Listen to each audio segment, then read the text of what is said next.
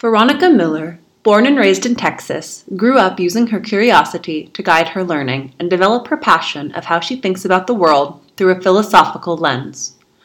Along with her four sisters, she was homeschooled after third grade. Thinking about how the world works led her to study philosophy and obtain a master's degree from Fordham University in New York City. Her distinguished research landed itself a spot as an Angus Kerr Lawson Essay Prize winner presentation at the George Santayana Society in conjugation with the APA Eastern Division. This essay, Levels of Animal Life, George Santayana and a Purely Naturalistic Model of Supervenience, will also be published in the fall 2018 issue of Overheard in Seville, the Bulletin of the George Santayana Society.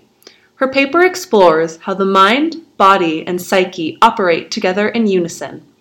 Further, she explores personal identity and how it is cultivated in today's talk. We're kicking off this year with a woman who is a power woman on every front. She is an educator, a thinker, and someone who asks the world questions in search of being part of a more authentic tomorrow.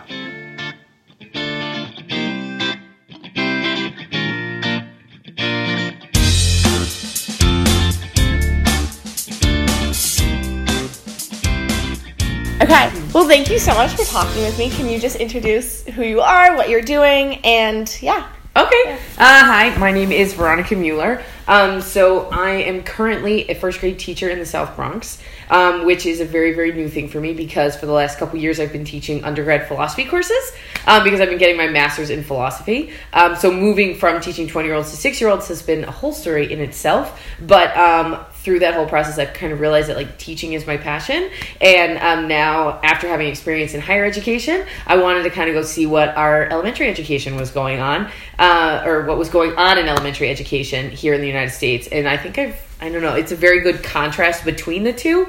Um, um, and so I kind of really realized is that like when you're in elementary education, we kind of teach to fit a certain mold, right? Like the questions are set a certain way, like, and there is a beauty to standardized tests because there is something to be said for having that. Um, but also, like, it, there's a very big difference between that and then what, especially in philosophy, is required because you're required to have a logical argument that's like set down. You have to have theses, you have to have standards, you have to have like a progression through, and you have mm-hmm. to be able to argue it, which is something that's not taught by just being able to answer questions, like questioning. So, what was like your main problem that you saw when you were teaching undergrad? Like, what was the big, what were they not able to get from one place to the other? Right. So, um, so let me just back up a little bit to answer that question. I need to tell tell you how you're supposed to write a philosophy okay. paper.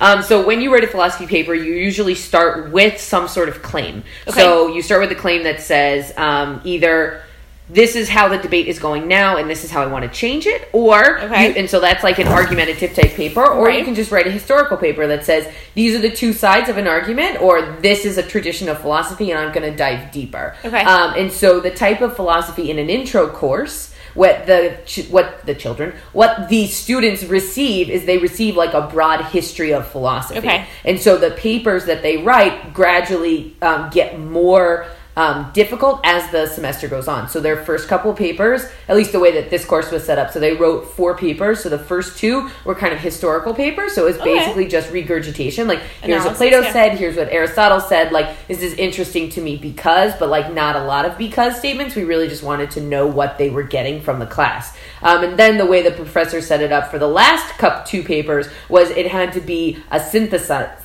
synthesization of two thinkers or two lines of thought. So it was having to say, well, I see that, you know, Plato talks about value in a sort of global sense, but then Aristotle takes value and he turns it on his head and on his head and makes it very individual. Right. And so being able to take those two lines of questioning and being able to compare them and contrast them and say this is what's different and this is why I think one side is correct or not. Okay. And so that part, like that analysis yeah. to take a stand, to actually make a claim, the students were not able to do that in a clear and concise manner um, for many different reasons. One is I think that their basic, like, basic grammar was missing a lot. Um, okay. Um, so that was a big stretch with a lot of them. And then also, they didn't really, um, I don't really want to be mean. How do I say this? Uh, they they I'm just I mean, say it. forward. Say yeah, okay. They didn't really they didn't want to do the work. They didn't want to do the heavy lifting. They wanted it to be handed to them. So I had a lot of students that would just copy like intense philosophical thoughts from the internet and then just put it in their paper as if I didn't know. I gave you this resource, the Internet Encyclopedia of Philosophy. I know that it's there, so Yeah. I'm gonna Google it and I'm gonna look because I've read those articles. But they would just copy paste and be like, "This makes sense." Like someone else is doing the heavy lifting for me, so obviously I'm just gonna agree with it. And so they kind of just were wanting to be spoon fed about things, and they weren't actually wanting to engage their brains and do that sort of work. Um, so then in my lectures, I tried to break it down. I, I didn't follow any of the lines of questioning I was supposed to because. Um, it, I, I just didn't think it was kind of stale, you know. Like Yeah. the professor, he uh, so I was like a TA, so I Right, would lecture yeah, once a week, and he would lecture Yep. uh, once a week. And so my section, I he was always saying, "Well, you should just take the PowerPoint and like you should just go off the PowerPoint that I have on the other side of the week too." And then I and I we sat down like because he would observe me, and I told him like I don't really want to do that. Like I make my own. Like you can read my lectures before I I tell them to the children yeah. or to the students as well because I'm saying the exact same information. I just have different questions. Like, um, so his was more like for the test because they needed to be able to They're write aligned, these certain yeah. essay questions and it makes Right. sense. But like I took my discussion session as to be more of like why do you care? So we read Plato's Symposium and there's a lot of things in there about like relationships, about love, and about all these things that I think young people have a lot of intuitions about. And so that's what the professor like he told me this is why I chose it because I think they have a lot of intuitions about this more so than like Right. truth or justice. And I think that worked really well because like I could be like, why do you care? Like you're in a relationship with somebody, they tell you XYZ thing. Now you have to decide, do I want to take this relationship forward or not? You have to evaluate the situation and move on or Right. not. And I was like, you're Yeah. making decisions every day based on your value pattern. And that's exactly what you need to be thinking about. And so, like, you could, you could see the light bulb go off. Absolutely. If you brains. ignite someone's passion in something and you're able to tie it to anybody's individual life, they're going to be engaged in content way Yes, more. I mean, exactly. anytime, obviously, even working with five and six year olds, we notice every single day that you like tie it to something at home, you tie it to an outside activity, they get it. Same as college kids. If you tie it to how much they love something, you're absolutely gonna like you learn more because it relates. I Yeah. remember in high school being able to be like, oh my god, AP history all of a sudden makes so much more sense because it's the same thing that I'm learning in AP Lit, and like there you can go. cross things over. Absolutely. it's it's absolutely huge. Yeah, I completely agree. Yeah, I, I talked about Beyonce so much; it was great.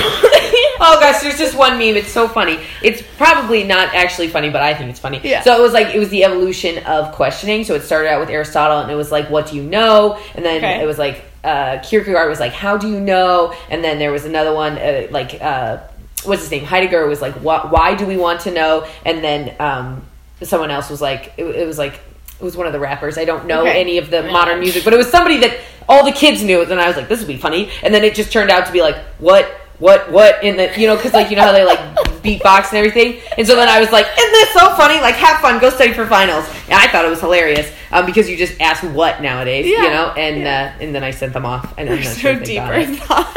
That's great. Oh my.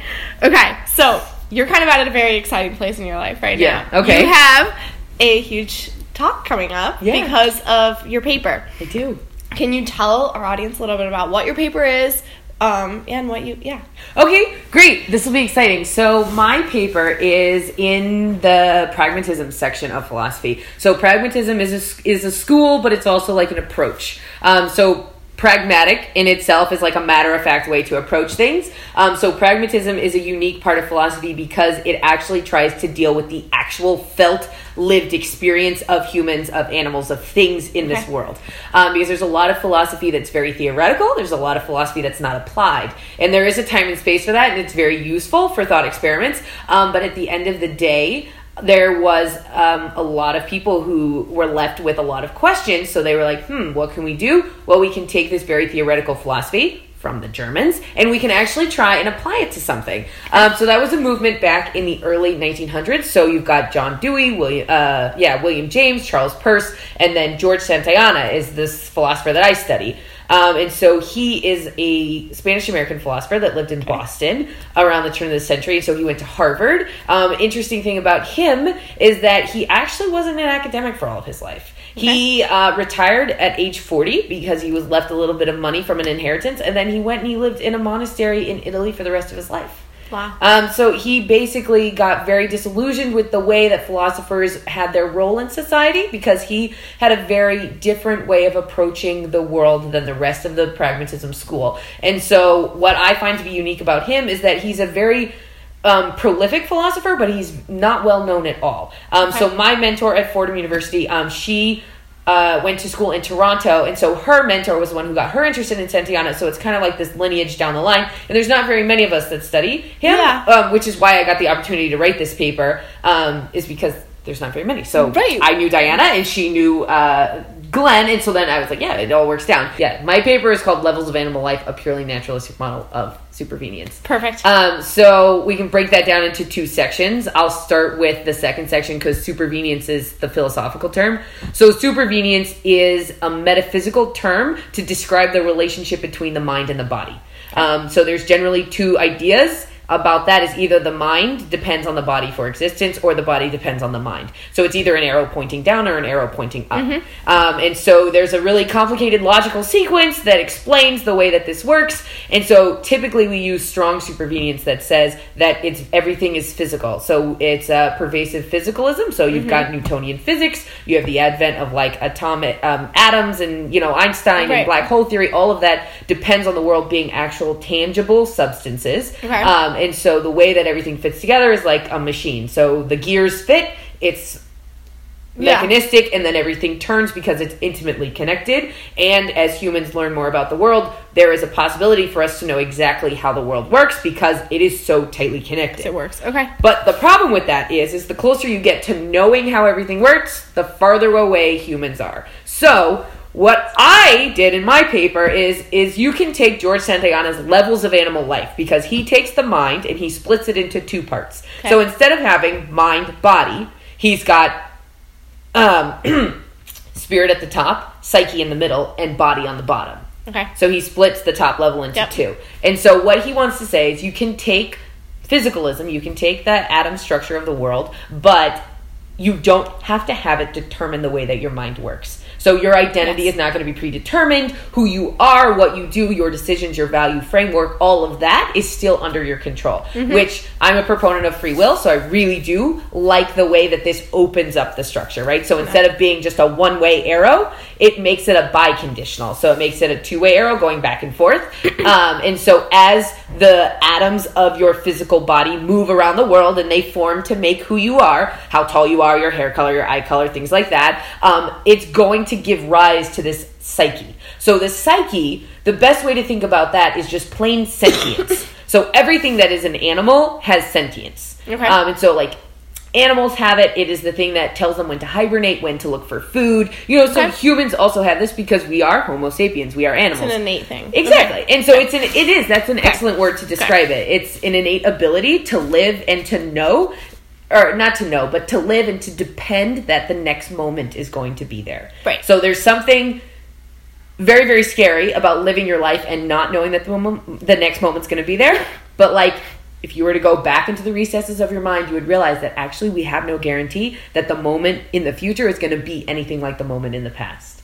Wow. You know what Yeah. I'm saying? Yeah. Yeah. So that is called skepticism. Take that to its like logical end, and you get a solipsism of the present moment, which is someone who's just very, very like tunnel visioned. Yes. Um, and so that's kind of where supervenience has gotten in the modern like terms, is because Okay. it's just been very like this is the only way that it can go. This is where it's going.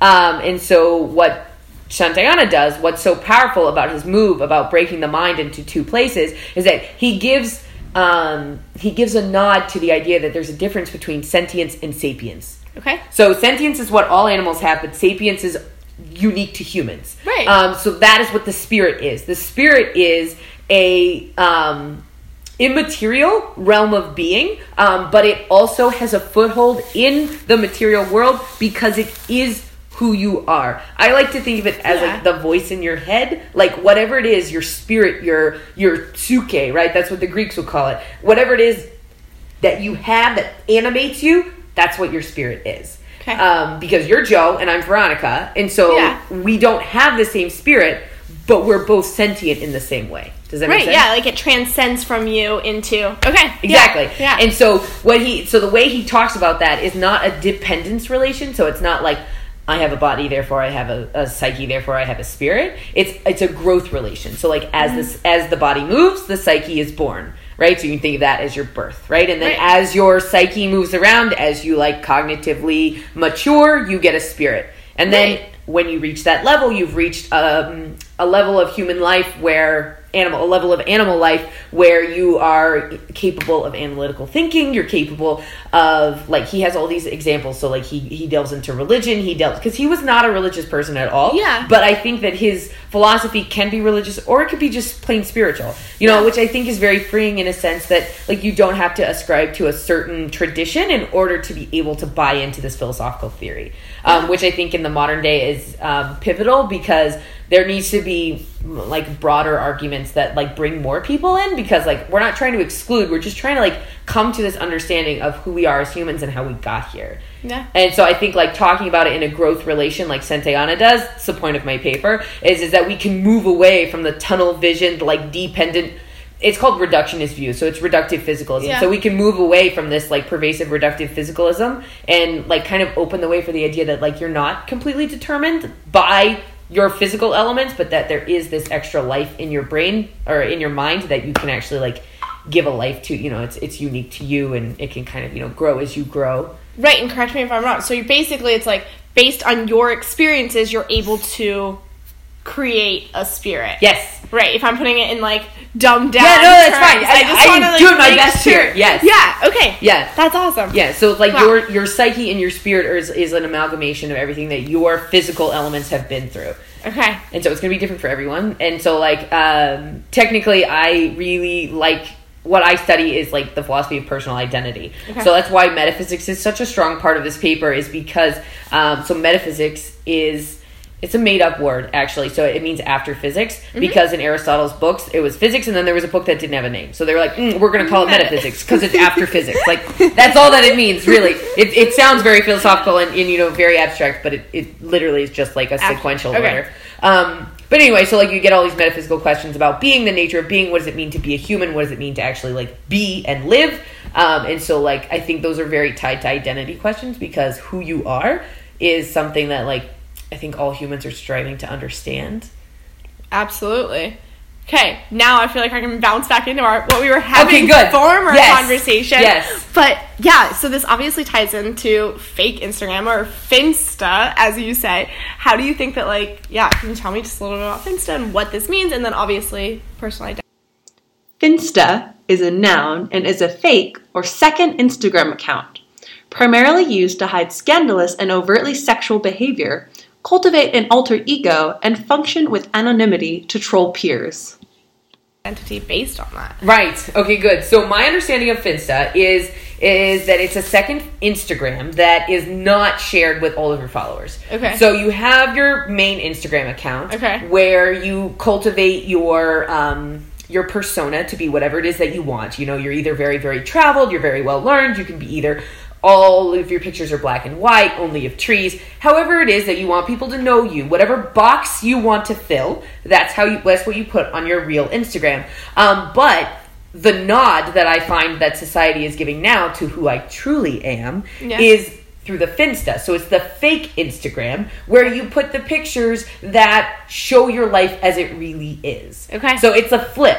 So Yep. who I truly am shows up on my fake Instagram, and who I want the world to see me as shows up on my real Instagram. Are you still choosing the pictures that you put on the fake Instagram? And Yes. you're just is it like a more intimate like amount of people that would actually see you because it's based on people that actually know what's happening in your day-to-day life. Yeah, that's absolutely Okay. correct. Yeah, so Okay. I'll take my sister for example because um, she was the one who told me about this. So she is um, 18, almost 19 years old. She just graduated high school, um, and so she has a, a real Instagram where she puts all of her gorgeous pictures. You know, like all of her photo shoots with her dog, and you know she went walking through the woods with a cup of coffee. You know, all of those things on her real Instagram. She has several hundred followers, and you know she's very very good at being that persona. But then on her fake Instagram, her Finsta, she puts all of the pictures of her like double chins or her makeup mess ups or like her pictures of her eyebrows because she like doesn't feel good that day. So she has like funny captions or, you know, songs that she's singing, things like that. And so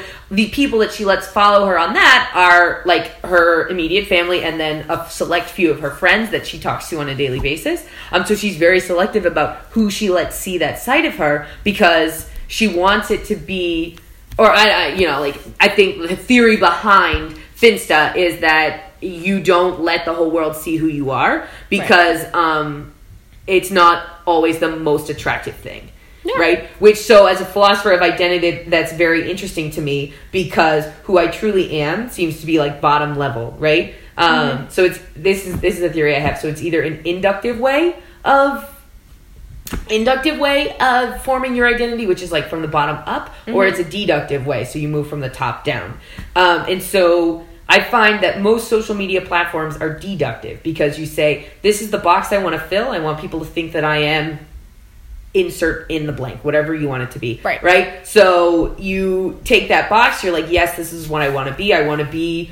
Um, I want to look like the Kardashians or something like that, right? So then you're going to cultivate your Instagram or your Facebook, your Twitter, Snapchat, whatever it is, you're going to move down so that way people think, oh, well, she looks like a Kardashian, so therefore she must wear these shoes and she must have her hair this way. She must do this, that, and the other, and do these certain things that she wants to cultivate this persona as. And so, does that change the bottom level who you actually are? No, it does not. It just hides it. It shoves it further away and it doesn't let it see the light of day. Do so, you think that is like it do, in some ways do you think it impacts who you are though? absolutely like yes. even though it doesn't change who you originally were right. like i think it does actually impact it correct like, right no matter what you're feeding it while you're feeding it to the world i think you're absolutely feeding it to yourself every day and like that in so many ways like i think it plays a huge issue with depression in the modern era uh, anxiety the reason people can't do things the way used to be able to do. Absolutely uh, true. Yeah. No, you can't see yeah. me, but I'm, yeah. I'm making agree signs. yes. No, I absolutely 100% agree with that because I do believe that like there are parts of us like that really want to be, you know, fit and athletic, right? You right. know, and I'm guilty of it too. Like I only put pictures on Snapchat when I know that I'm like, "Oh, look at my shoes. I'm running today." Like I ran for 10 minutes and then I fell over. But like no one knows that part about my life. They just think I'm really fit, you know? Um, because like I do want to be that, you know? So part of me is being authentic, but no. the whole the whole thing is is a bit inauthentic in the sense is like I'm not. I, I'm not. I don't want to say this. This is a very absolutist type of sense here, but like the whole you is not is not often showing itself. No. You know what I mean? I don't think it ever is. And I, who knows if it was 10, 20 years ago because no one was able to show it. I think you still maybe showcase mm-hmm. something else when people were coming over for Christmas parties. Like Absolutely. you only know like you only know the surface of anything. Right. But I think social media has exasperated what is happening and unfortunately has led to a lot of issues. Yeah, it's this type of issues.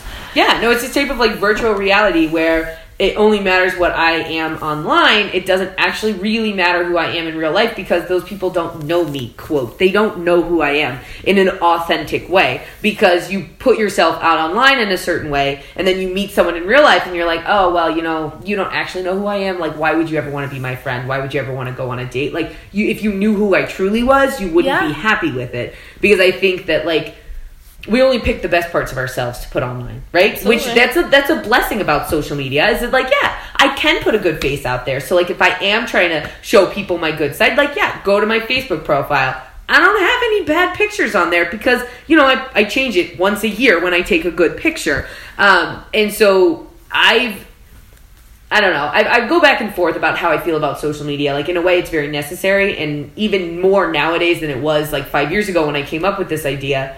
Um, but in a way, it's also still very inauthentic, right? And so, like, the opposite of the deductive way, like, here's the box, let mm-hmm. me fill the lines, is the yeah, is the inductive way, which is an authentic way to like identify who you are, which is where you start at the bottom and you say, well, this is who I am. And so you have all of these identity markers, right? So you have race, gender, sexuality, uh, ethnicity, ability, age, all of these things can tie into who you are, right? And so like if you take those, there's nine of them.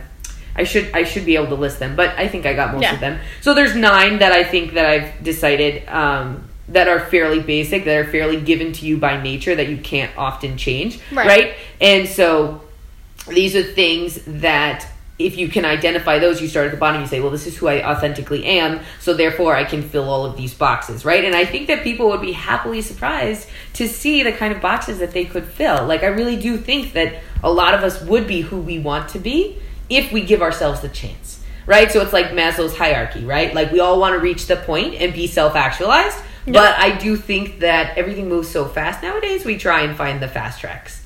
know? Right. So, what do you think people would spend time doing instead of things on social media to fill those boxes?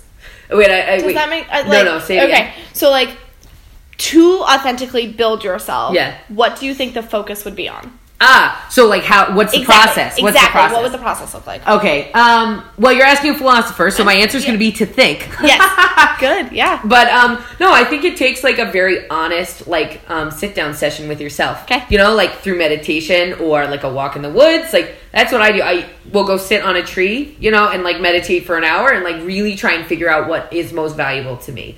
Yeah. And so that also ties into like the like um.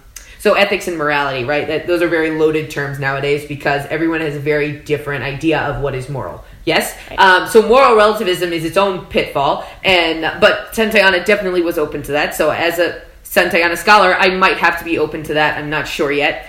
Um, but anyway, so you just have to figure out your value platforms, right? You have to figure out what it is that you want, what it is that you care about the most, and what you're willing to do to be able to make those goals happen, right? Um, so you want to have a job, you want to you know, go on a trip, you need to be able to apply for those jobs, go on those interviews, and then also save money. You need to be able to say, oh, well, I'm going to make a sacrifice here. So down the line, I can like show this bigger goal for myself, right? And so I think that it just takes a lot of self discipline. And then also, I like lists. So if you can list it out, like, you can know what it is. And i mean sometimes it's going to change. Like if nothing is set in stone like your goals now are not the same as they were six months ago a year ago and they're not going to be the same tomorrow or six months from now. So i think that's the beautiful thing about like self analysis is that like you kind of like your idea of yourself grows as you grow. You Absolutely. know and so i think that like it takes this sort of um like flexibility so that way you don't you bend but you don't break right? Which is a very pragmatic attitude i think because like the way to think about the life is like as humans we're not a branch right? We are a stream. And so as we live we just kind of flow and every once in a while we perch on a rock. And we'll be there for a while but then you know you flow again and you'll find another rock. But then you keep flowing you know and you find another Right. rock and sometimes there's people on the rocks with you sometimes you're by yourself you know it just depends. But like i think thinking about the world as a as a stream that helps me think about it a lot that helps me It's funny. I actually wrote my uh, high school papers on being two different rivers and being like, which Oh. river am I? And it was like the Salzach River in Salzburg, Austria, and my like home mountain stream yoga uh, river at home. Oh, was, that's so cool. Yeah, it was basically like the whole terminology of being like, oh, my am I a river that's like through a city and big and like moving really fast, or am I Mm-hmm. a city that's like simple and like needing like ground? right So, yeah, yeah. oh that's Yeah. fascinating i like that That's what it reminded me of. Oh, but that's- I that's absolutely excellent. agree with you. Yeah. yeah. I mean, Oh, I that's think so we are constantly moving, constantly ever changing. While like the core of us does say the the Right. same. Exactly. Like, you have those markers that are Yeah. never going to change. Yeah. But how those markers express themselves is obviously going to change as you mature and grow, and like your values are going to change. Like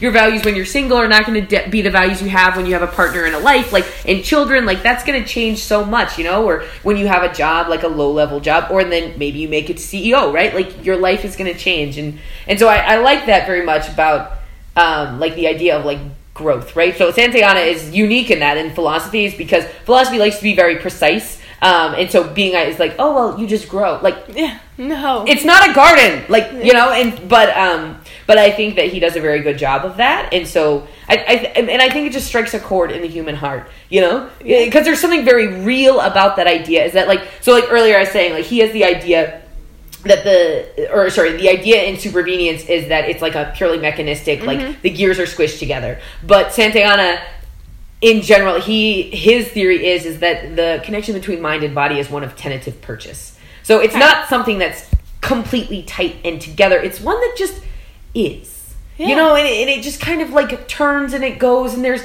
times when it's more specific times when it's less specific but at the end of the day we are animals right? And Yeah. so there is this thing called the leap of faith right? And so it's he has this idea of not religious faith, not spiritual faith, but animal faith. So every moment of every day, animals they have to leap into the unknown because you have to rely that the next moment is going to be there because the, you don't have any other data to extrapolate other No. than the fact that for the last 24 years, every moment has been there. Yeah. So why would I guess any different for the future? Um, and so I think that um, for the German side of my brain, that's very, very hard to get used to. But the Italian side of my brain is very happy with that because it would just be like, yes, let's go. It'll be great. Every moment is new. It's a new adventure. Like it's one of the reasons why I came to New York City is because Yeah.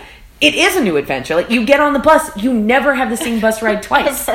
Yeah, and, you know, and it's just like I think that there is something beautiful. I mean, about the city and the way that it's set up is like it's one of the most like concrete heavy smog infested rat infested places in the entire world but Yeah. like there's also so much like i don't know it's, it's There's just- beauty in every like small corner. Exactly. No, and I think like you go places in New York and you it's a whole new world and Yeah. you see things and I'm like every single day I'm amazed by like the the experiences you can have, the people you interact Yes. with, how many times people tell you New Yorkers suck and they're actually like all very intimate people. Yeah. Like it really is. Everything is different and you learn something every day. Exactly. Yeah. Yeah. Which Yeah. I mean, I love that, and I love that um, that we get the opportunity to see, like, you know, first grade, kindergarten, like these are young, Seriously. young kids, you know, and like my my worldview, or not worldview, but my world reference is not the same as theirs. Like when I was six, I honestly didn't know how to tie my shoes or like anything but look at a blade of grass. Like that's all I did. Yeah, or that's all I remember doing. I'm sure I did more. Um, but you know what I mean? And it's just like these kids are so fascinating to me to like have them open up and talk about these things. It's because I think that like they have a lot of ideas, and I just want to cultivate that. You know, because I think all too often. Um, I don't want to paint with a broad brush, but I think all too often there are systems in place that don't encourage that type of individual thinking. You know, it, it, all over the place. Systems, all of them. Um, and so, like, yeah, Speaking of systems, though, because it is interesting working in a charter school, it is very systematic. Like how things are processed is everything is based on a schedule. Everything's like one, two, three. Do you agree with that? Do you think there's enough room for individualism, or do you think like you would rather work down the line in like a Montessori school where there- there is more free thought? Hmm, interesting. I hadn't thought about that. A charter school is a school that receives government funding but operates independently of the established state school system in which it is located, and in some cases is privately owned. The Montessori method of education, on the other hand, was developed by Dr. Maria Montessori and is a child centered educational approach based on scientific observations of children from birth to adulthood.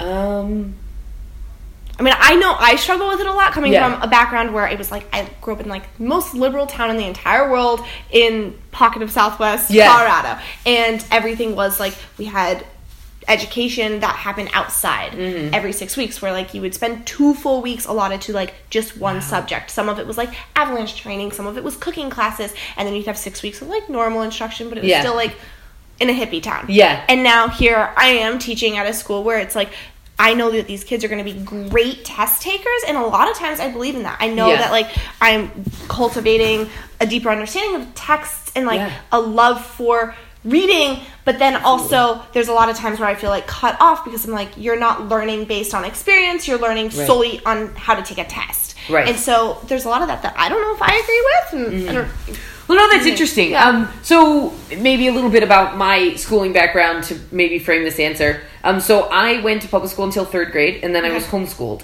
Yeah. So I didn't have the same same type of uh, like elementary school reference as a lot of other yeah. people. Um, and so then. I, I do think it's very, very funny though because I am from South Texas and I was homeschooled, Yeah. and now I am working at a charter school in the South Bronx. yeah. So it's a very funny path that life has brought me to. Um, but I do know that my par- both my parents are engineers, Okay. and so we would wake up at seven o'clock every single morning. We had to be downstairs by seven thirty to eat breakfast. Then we would be in the schoolroom at eight o'clock. So like we still had a structured day, but that was like where the structure ended. After that, my parents would give us a list. They would say you have to do forty five minutes of grammar, you have to do an hour of math, you have to do thirty minutes of spelling, you have to practice your piano for however long it was at the time. You know, like it got more as we got older. Yeah. And then there was like we had to do Latin. We did um, I don't we did all these different subjects, right? Yeah. And we did logic, we did writing. So we did everything, but it was just time allotments. And so my mom would check it, and if we didn't get enough done in the time allotted, we would have to do another block of that. But we were in charge of the order that we did everything every single Okay. day. And so it was hard because um, there are times when I'm, you're younger, right? So you're eight, nine years old. When I was in third grade, Yeah. like you just really want to go outside and play. And so my mom and dad kind of just let us experiment with that type, with that idea of time management. I'm like, okay, yeah, well, Veronica, you went outside and played from eight o'clock until two, and now that all of your friends are out of school, you can't go play with them because now you need to go inside and do your math. Like Right. they did their work in the morning, you need to do your math right now. Um, and so there was a time where I would just wake up at midnight and do all of my school from like midnight to 2 a.m. and then go to sleep and then wake up and have all day long to do everything. That didn't last very long. But what I think I learned, back to your idea about structure and freedom and individualism, is that, at least for the way that my brain works, um, is that there needs to be some sort of structure in order for there to be freedom. Absolutely. Right? And so I think even th- speaking about your school, like you did have a sort of a structure. Maybe Right. it wasn't as tight as what, you know, um, some schools have. And so I think that the idea of structure is very good for young minds because like they need to learn the value of time they need to learn the value of learning and you know like the seriousness of independent practice and things like that um, but then i think like it's on us as educators to Yeah. facilitate those types of discussions in a way that does leave time for individualism right and so i think that that's where like who you are as a teacher will Mm-hmm. come through. And I do think that there is a place for that in the school that we work. You just have to be very diligent about finding those places, Yes. right? Which is something that I've been working on um, because we got uh, we got our professional, you know, like rubrics back and everything, and they told me, uh, Miss Mueller, you have a lot of time that you don't do anything with. In a very diplomatic way, Yeah. of course, uh, you waste time. So I was like, "Oh wow!" I always thought that was one of my strong suits. Good to know. So um, I've been thinking about that a lot lately this past week, and I do realize that I could use my time in a more intentional manner. Yeah. Um, and so, like, I don't think that my brain works the same way as the people who made this the, the way that this system works. Right. Um, but I do think that I can understand why they made the system. And so if I can see why they valued it, then I can imprint my own values on the system and then change it just a bit to make it my own, to make it authentic. Yeah. Right? And so if there ever comes a point where I don't feel like my values could be imprinted upon the system, then I do believe that that is a time for a reevaluation. Right? Um, but does that make sense? No, it absolutely Yeah. makes sense. I mean, I think especially where we're located in South Bronx, given the demographic, I think stability is the best thing. Absolutely. And that's why like I'm like I at, at the beginning I was like this is way too much structure. I couldn't deal with it. I don't know if like it, I mean it was a hard adjustment Mm. Yeah. for me, but then Well, I mean, as students first year teachers. Ex- like, yeah. there's so many things to deal with at the time. Yeah, yeah no, yeah, I absolutely. but then, like looking at it, it's like now I actually love that the kids know exactly what's going to happen at the certain time Yes. of day. And my favorite thing too has become like, oh, in guided reading, now that I'm having level D readers, I can ask opinions. Mm-hmm. Yes. I can go, oh my gosh, I agree Yeah. with that. I had a kid read a parade thing the other day, and I was like, what can we tie this to? And he goes, it was just a Fourth of July parade book, and he Yeah. goes, um my dad says these colors only represent Donald Trump. And I was just like appalled by the statement, but it was awesome. Then it like you had I had four or five year olds having a pol- minor political debate. Yeah, they're saying things like my dad hates him, my dad loves him, like these things, but I was like, "Oh, but why?" And they were actually able to like cultivate very like interesting things, and I think that's where we can take the place Yeah. and like Yeah. be like that's that's creation of Right. self-identity in itself. Like what is your actual like Yes. your real opinion of this? Right, which Yeah. I think that's like a really I I love that you did that. Like that's a hundred percent exactly what I'm talking about. Yeah. Right, you took this moment and you're like, how can I use this to help them as people? Yeah. Right, which is like I think that along the way it gets lost in the focus on the standardized test because there is such a push for data and it, and that's very critical. You know, like we need to get through 11 years of instruction in eight years. You know, and it's like that is a thing that needs to happen Yeah. because that's just how that's the way the world works so like there's a part of me that's very idealistic about the way that education works and then there's a part of me that has to be very realistic and i have to say okay so i think it just takes a little bit of compromise um like as an adult like i think i needed to like reel myself back and say okay veronica like what exactly are your goals? I uh, you know i had to go sit down and make a list. Like what are your goals? What are your values? What are you hoping to get? How can you do this in the most efficient way possible? And i mean i think that's a blessing about teaching the younger grades is that we don't really have to worry about standardized tests. Like i don't think they start till what third grade Yeah, Yeah. really in third grade. Exactly. So, yeah. So they don't really start until third grade. So like if we can get those first what Yeah. kindergarten, first, second, third. So if you can get three and a half years of like who are you? Who am I? Question the world. Don't be okay with mediocrity or just being almost. Like if you can instill that in them while they're still five, six, seven, eight years old, Yeah. then by the time they get to standardized tests, that'll be like, eh, yeah, whatever. That's just a part of who I am. That's one box I can fill, but I've got all these other boxes that all of my other teachers have helped me find. You know what I mean? Absolutely. Yeah. I love that. Thinking philosophically is something every human does. We all wonder, and we all want to know many of man's unknown questions. However, how we think about these things largely depends on our own identity and how we shape our line of thinking. We hope you enjoyed our talk with Veronica Muller today. To read her abstract published article, visit our website directly. If you're interested in talking with us, send us an email at dosageofrepartee at gmail.com or reach out to us on our website at www.sub-stances.com or using our Facebook and Instagram. Don't worry, it's not a Finsta.